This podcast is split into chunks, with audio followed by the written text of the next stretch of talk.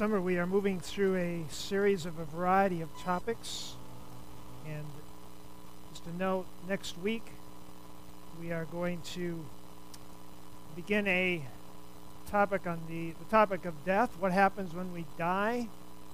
Uh, very interesting topic. I'm actually learning some things. You know, you read in the Old Testament about Sheol and what, what kind of place was that, and and David talks about going to Sheol and where did, did David not go to heaven when he died? And is there such a thing as purgatory? And can you speak with people who have died?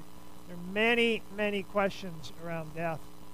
And the next couple of Sundays, we're going to walk through and see what the Word of God has to say. And there's a lot that the Scripture tells us about what we can expect when we die and all of the questions that come up topic. I think you'll find it very, uh, I think you'll find it very interesting and very helpful.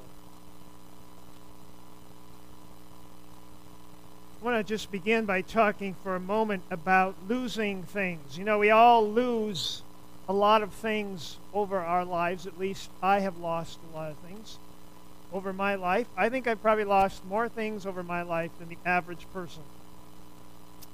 Keys, wallets, uh, contacts, glasses, gloves. Oh, I'm terrible with gloves. I've never made it through one year with a pair of gloves. Jackets, like nice winter jackets, especially spring jackets that you take on and off when you go into a restaurant. Cups, pens, receipts, rings. And then there are the more serious things that we can lose in our lives, uh, like losing your way in a bad part of Chicago, uh, losing your vision in the fog when you're driving down the road, uh, losing your passport when you're overseas, losing a job, losing your health, losing a home. Probably the worst thing in the world is to lose a child. Some of you know what that's like. And one day in the end, many of us will lose our minds. This morning, I know as we think about losing things, there are some serious concern, concerns for people about, you know, people have lost their homes this last year, people have lost their jobs, people have lost all of their retirement income that they worked for so hard. However, I want to talk this morning about by far the most dangerous thing that you can lose the most dangerous thing an individual, a person, uh, the church, or a nation can lose, and that is to lose the fear of God. And this is an extremely sobering topic for us. If you're not aware of that in our day, you need to be.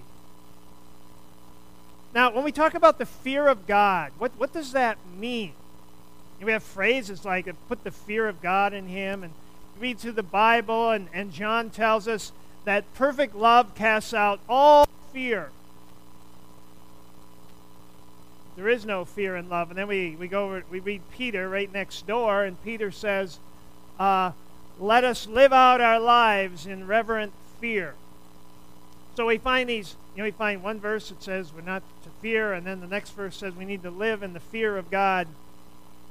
And so, what, what does that really mean?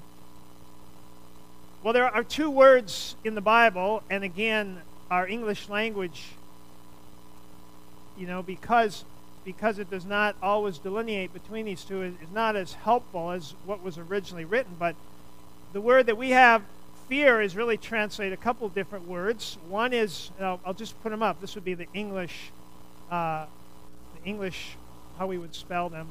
It's uh, servile, which is means like this is like that of a slave to a master. And this has the interpretation of things which we would, you know, dread or things that would create terror in our hearts. So the Bible talks about, uses that word fear in a variety of contexts.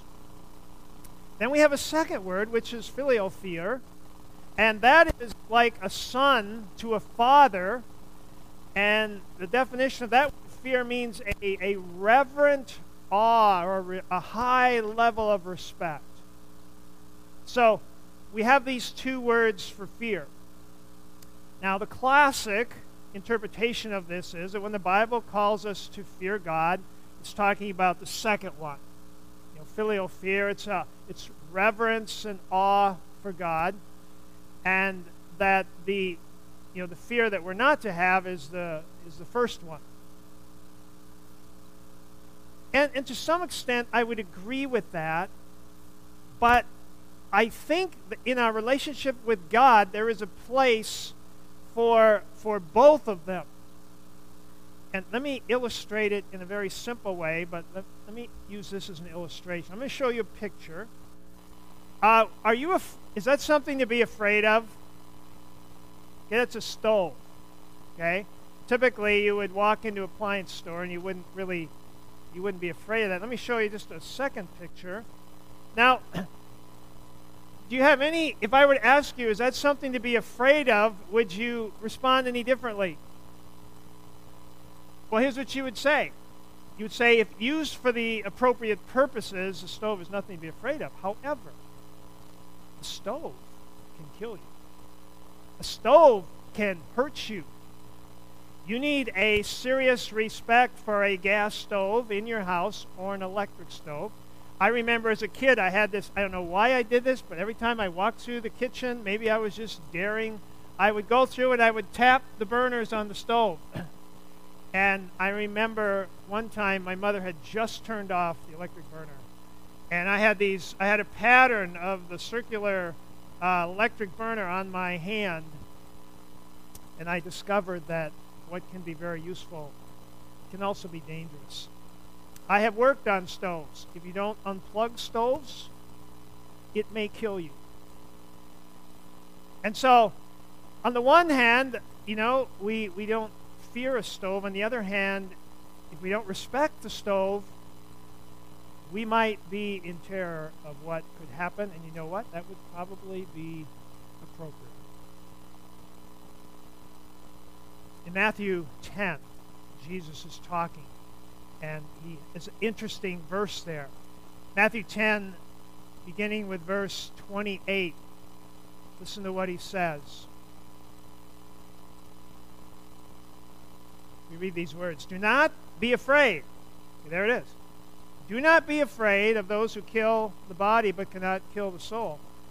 Rather, be afraid of the one who can destroy both soul and body in hell. Okay? And then he says, Are not two sparrows sold for a penny, yet not one of them will fall to the ground apart from the will of your Father? And even the very hairs of your head are numbered, so don't be afraid.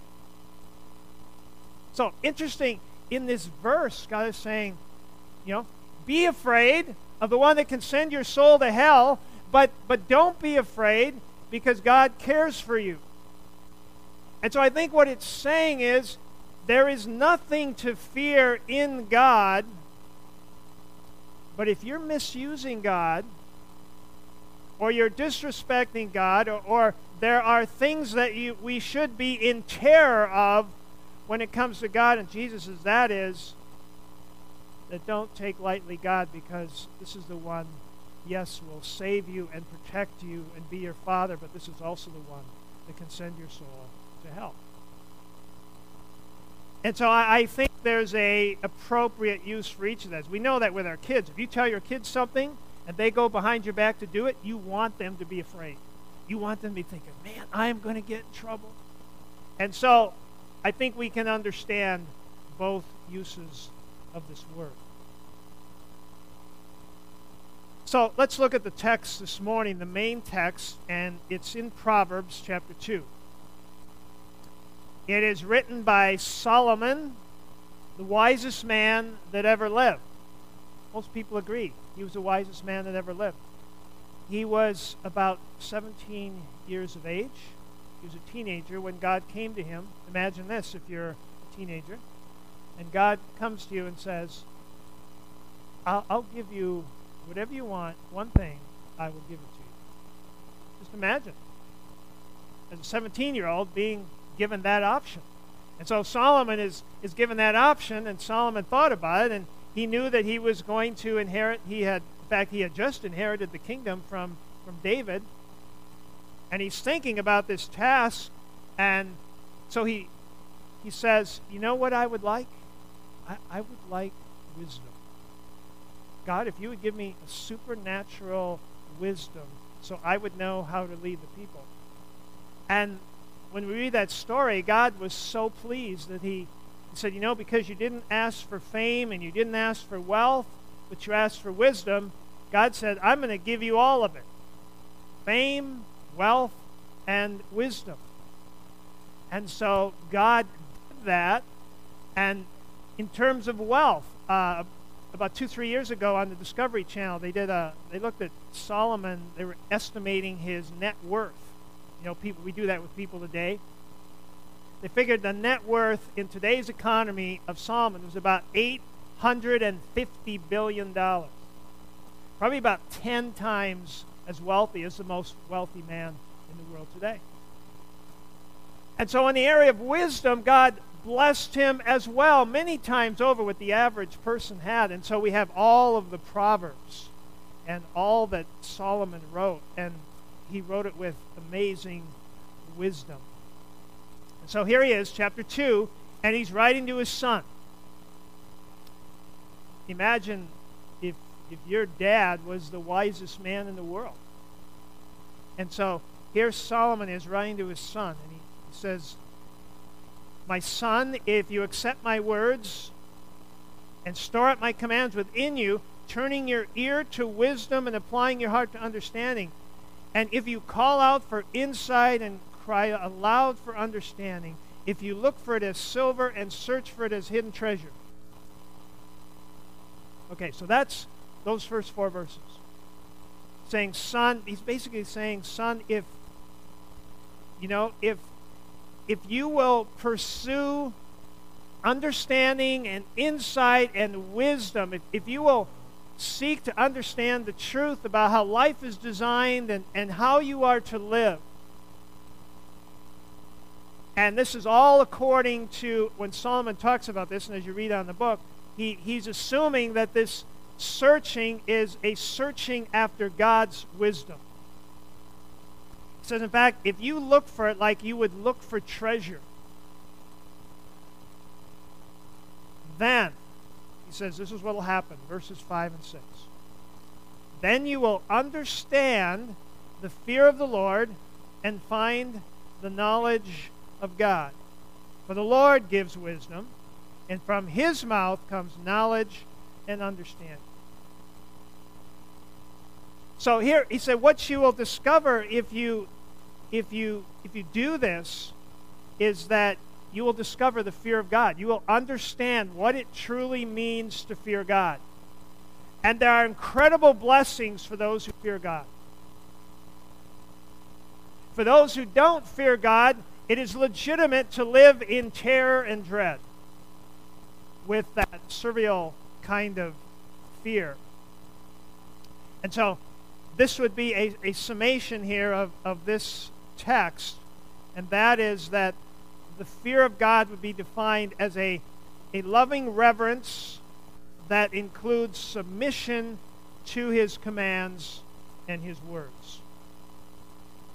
A loving submission or loving reverence that, that includes submission to his commands and his words. Those who seek this in their life need not live in fear. Those that don't seek this in their life should live in fear. And so, whenever we are moving away from obedience, we are, in essence, putting our hands on the stove. Here's what Solomon is telling us then that fear of God follows our pursuit of the knowledge of God. In other words, when you seek God and you understand who God is, then you develop a fear for God. You will not develop a fear for God in a vacuum. You will develop a fear for God out of a response to seeing who God is. Every man that you'll ever read about in the Bible that ever got a glimpse of God experience that incredible awe of God.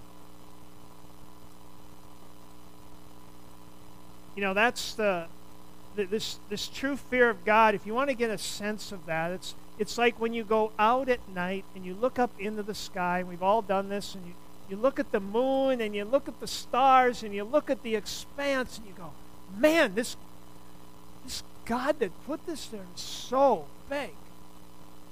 I don't know if anything does it to me like that, but you look in the sky and you go, this this God is so powerful. He is so big. What is, and, and you, you almost say as a psalmist said, what is man that thou art mindful? God, that you would even know me. And, and God could just like squash me like a bug. And, you know, it is, it is just that sense of reverent awe uh, of this God and this fear that he could utterly destroy me, and yet he loves me and so God is calling us to fathom that amazing truth. So, how, how do we think about this in terms of our day? I'd like to spend the rest of our time here talking about that. How does this apply in our day? It is my belief that over the last 50 years we have seen an incredible acceleration and loss, acceleration of the fear of God and a loss of the fear of the fear of God. Alarmingly so. You know, the classic question that we hear in our day, and you hear it from in our culture, and, and this just illustrates the point. Any culture that has lost the fear of God is continually asking this question and pointing their finger at God and saying, if God is such a loving God, why is there so much suffering in the world? I mean, that's the number one question that people have of God. If God is so good, why is this happening to me? And, you know, that, that's the wrong question. Just illustrates the lack of fear of God in our day. Because if we feared God, we wouldn't ask the question, why do bad things happen to me? We would ask the question, why does anything good happen to me? As sinful as we are before the holiness of God, why does anything good happen to me? Why does God allow me to live for one more minute? Why doesn't God destroy us all? Right now at this moment. That is the response of those who fear God. But no, we have our rights before God. God owes us certain things. God is responsible to do certain things in our lives. And it is simply a sign that we don't understand who God really is. What we see being lived out in our country right now is described to a T in Romans 1. This is a description of a people and a nation who are abandoning the fear of God. And I'm going to just take a moment. If you have your Bible, you can turn there with me to Romans 1. This, this to me is so clear in terms of a commentary on our day. Here is the progression away from the fear of God. Romans chapter 1, verse 18 The wrath of God is being revealed from heaven against all godlessness and wickedness of men who suppress the truth by their wickedness. Since what may be known about God is plain to them because God has made it plain to them, for since the creation of the world, God's invisible qualities, his eternal power, his divine nature have been clearly seen being understood from what has been made, so that men are without excuse. So here's the first thing that happens in a culture is there is a denial, an intentional denial of the greatness and authority of God. An intentional denial of the greatness and authority of God. That's what he's saying here. He's saying God has, has shown them his greatness. It, it's, it's been made manifest to everyone. Since creation, they've been able to see these incredible qualities of God. But man is suppressing that truth. Man is denying the truth of the greatness of God. And you see, the fear of God comes from seeing God. And so when you no longer see God, you begin to lose the fear of God. We see that in verse 21. Here's the second step. For although they knew God, they neither glorified him as God nor gave thanks to him, but their thinking became futile and their foolish hearts were darkened. So when man ceases to see God, then he ceases to honor God or glorify God or give thanks to God. I remember the first Promise Keepers I ever went to. I've shared this before, but I, you know, you have those certain moments in your life you'll never forget. I remember standing on the top floor of the Metrodome, and they were calling all of the pastors at that time to come down, and, and they were going to pray for them. And I remember looking out at 65,000 people in the Metrodome, and I remember this thought just coming into my mind. This is why we should be building stadiums. What if we built stadiums to gather as the people of the earth on Sunday afternoon to worship God? Instead of throw pigskins around the field. So we see here that there's a that there is a denial of the greatness of God, and then as a result, there is an God is not glorified or he's not thanked. Verse 22 and 23. We see what happens as a result of that. Although they claimed to be wise, they became fools and exchanged the glory of the immortal God for images made to look like mortal man, birds and animals and reptiles. In other words, man began to worship other things. It can be anything if you take God, if you if you no longer see God and you no longer glorify and thank God, now God's being taken out of the picture, and now you begin to worship other things. Because you no longer have God to worship, and man will worship something. And ultimately, ultimately, man will worship himself. The last step, verse 24 says, Therefore, God gave them over in the sinful desires of their hearts to sexual impurity for the degrading of their bodies with one another. They exchanged the truth of God for a lie. Uh, verse 28.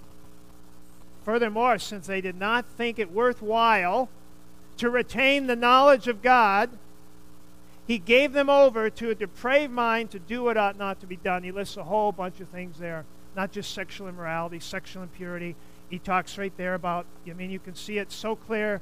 Uh, you know, even, he says, because of this, God gave them over.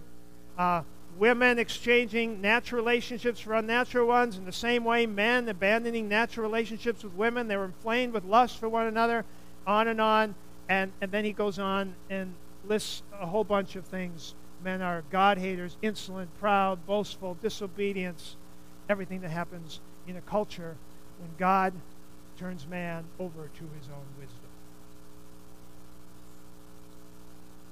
And I think that's where we are, to be honest with you. And it's sobering. It's extremely sobering to read this commentary and to see your nation in this commentary.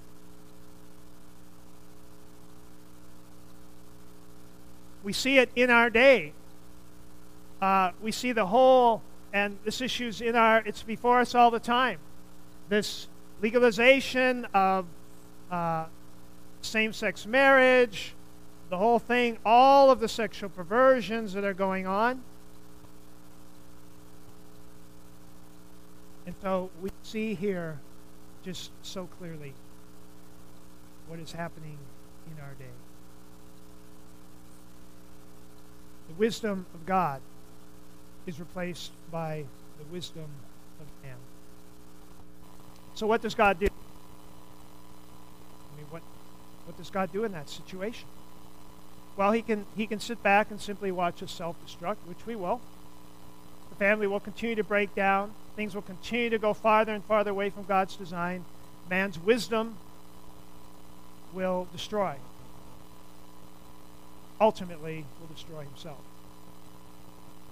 Or God can do what he did time and time and time again in the Old Testament and what he does today, and that is this that God will bring judgment upon his people.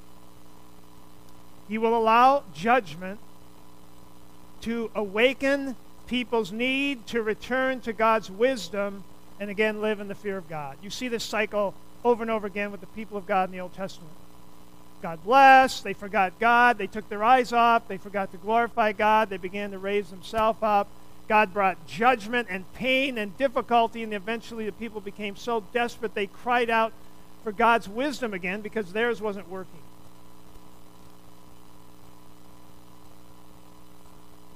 In Isaiah 57, we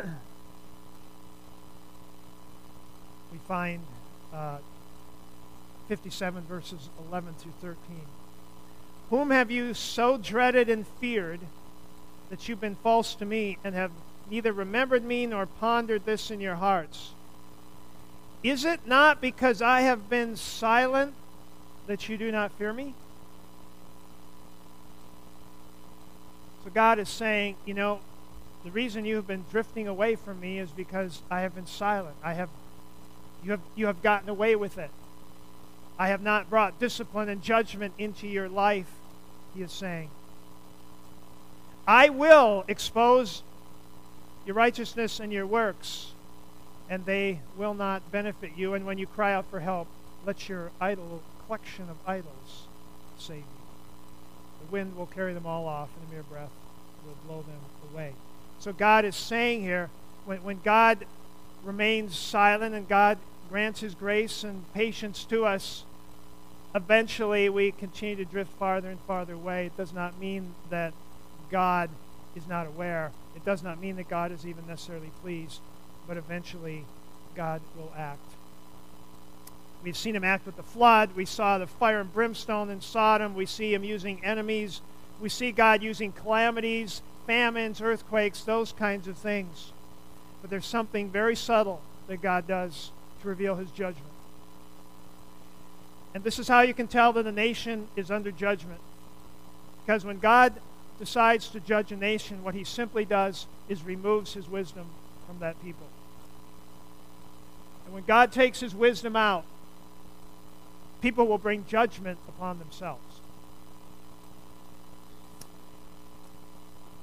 The withdrawal of God's wisdom from a nation is a sign that they have lost the fear of God and judgment has begun. Those are sobering thoughts as we think about the country in which you know you and I. We see this happening before our very eyes. Revival is really the only hope for America.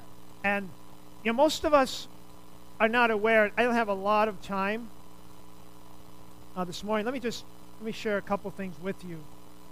This was a this was a paragraph that just I think, so clearly describes this progression. It kind of reiterates what we just went through. but Let me just read it. Whenever the fear of God is lost, you can be sure the greatness of God has been lost.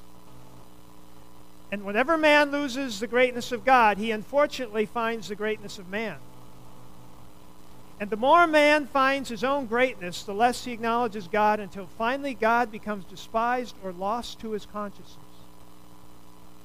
And once respect or God consciousness is lost, man becomes the ultimate. And when man becomes the ultimate, he loses any sense of accountability or ability to be convicted of sin. And if God does not break through that, and if God cannot bring about again a conviction of sin, it is the beginning of the end for that nation and for that people. Now, God has intervened and uh, let, let me just take, as we, the last three, four minutes here. God has moved in, in our nation and in nations of the world in the past. Uh, in the wake of the American Revolution, back in the late 1700s, I mean, things were in, in terrible condition. We are told that out of a population of 5,300,000 were confirmed drunkards, alcoholics. 15,000 people were dying each year. So profanity was the most shocking of any kind. Women were afraid to go out. Bank robberies were a daily occurrence. Uh, the churches were just wondering if they could keep open their doors. Chief Justice of the United States, John Marshall, wrote, The church was too far gone to ever be redeemed. That's what he said of the church. A poll was taken at Harvard. They discovered not one believer in the entire student body. At Princeton, there were two believers they found in the body. At Princeton, they held mock communions. They burned the Bible. Christians had to literally meet in, in secret back in those days. And then God sent a revival during that time. It began through William Carey over in England. And there was an urgent prayer that went out to pastors all across the United States to pray. And this is how revival always comes. You know, it's when people get so desperate, the only thing left to do is pray. And so people began to pray, and this revival began to, to move out, and it moved through into uh, the U.S., and it, it moved out into Kentucky. And the summer that revival came to Kentucky, they held a communion service there, and 11,000 people attended that communion service. Out of that movement, the whole modern missionary movement came. It was out of that that the abolition of slavery came. It was out of that that the Sunday school movement started. Bible societies of, of every sort. And, and God did an amazing work there. After about 50 years, as often happened, things began to deteriorate again and fall back. And in the between around 1860, uh, we found that, that God began to move again. It was a serious time in our country. Our country was divided in terms of slavery. And it began with in a, a Dutch Reformed church in Manhattan. Six people showed up for prayer. The next week, 14, then 20. Pretty soon, the church was packed. Pretty much it went to other churches. And they pretty much found by, that's happened in, uh, within one year, they found that every church and every public hall in New York, this is New York, just imagine, every church, every public hall, every day, every noon, packed with people praying. And when I read through these, I realize how far we have gone. It says people began to get, get converted. 10,000 people a week in New York City alone were being converted. So the Baptists had so many people being converted, they were, they were cutting holes in the ice and, and baptizing people. There were so many. Listen to this. I know if Don's here from our children's ministry at the Congregational Church. Uh, an individual came and asked if he could teach Sunday school, and the superintendent said, I'm sorry, we have 16 teachers on a waiting list to teach our Sunday school. The young man said, Well, I want to do something. So well, why don't you start a class? He said, How do I start a class? Get some boys off the street, take them in the country for a month, and when you get them under control, bring them back and start a class. That's what he did. His name was D.L. Moody. Came out of that movement. And so God began to work. We find churches in Chicago just expanded incredibly. More than a million people were converted to God in one year out of a population of 30 million. One in every 30 people were converted in one year. And so the revival went on. In the early 1900s, we see there was a, another revival again. People again began to pray, and we find that in, uh, in those early 1900s at Yale, 25% of the student body was involved in daily Bible study and prayer meetings around the campus. In Portland, Oregon, 240 major stores closed from 11 to 2 each day to enable people to attend prayer meetings. So think about that. What if the whistle blew every day and you know, it was a time when people could leave work and come here for a two-hour prayer. I, I could go on and on and just tell you of these movements of God. I mean, people were people didn't have even didn't even have to go to church. People were just walking along the road and they came under the conviction of God that they needed to turn back and, and to again fear God. Well, this morning our time is up, but I want to just say this in conclusion.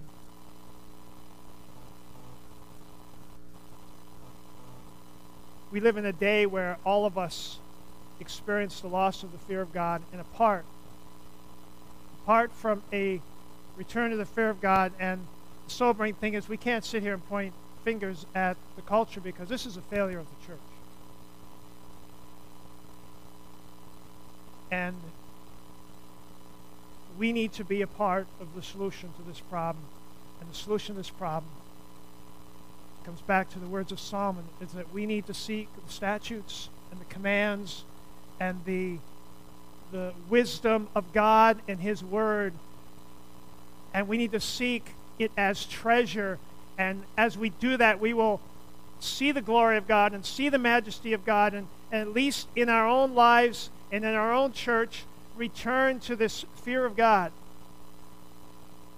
of, of just seeing Him for who He is and in His greatness. And we can pray that God would have mercy on us and bring such judgment upon our country that we once again turn to Him. Father, we thank you this morning for, for your word. We see how important this is. Fear of God is the beginning of wisdom. Father, without your wisdom, we destroy ourselves. We, are, we become such fools, thinking that we are wise. So, Father, we lift up our, our country today. We lift up our churches.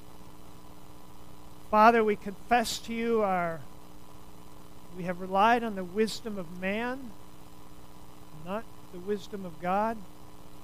We have lost this vision of you, and so we pray, Father, by your grace, that you would bring us back to that place. Lord, teach us what it means in each of our lives. We pray this in Jesus' name. Father, bless the gifts as we give them this morning. Your name we pray.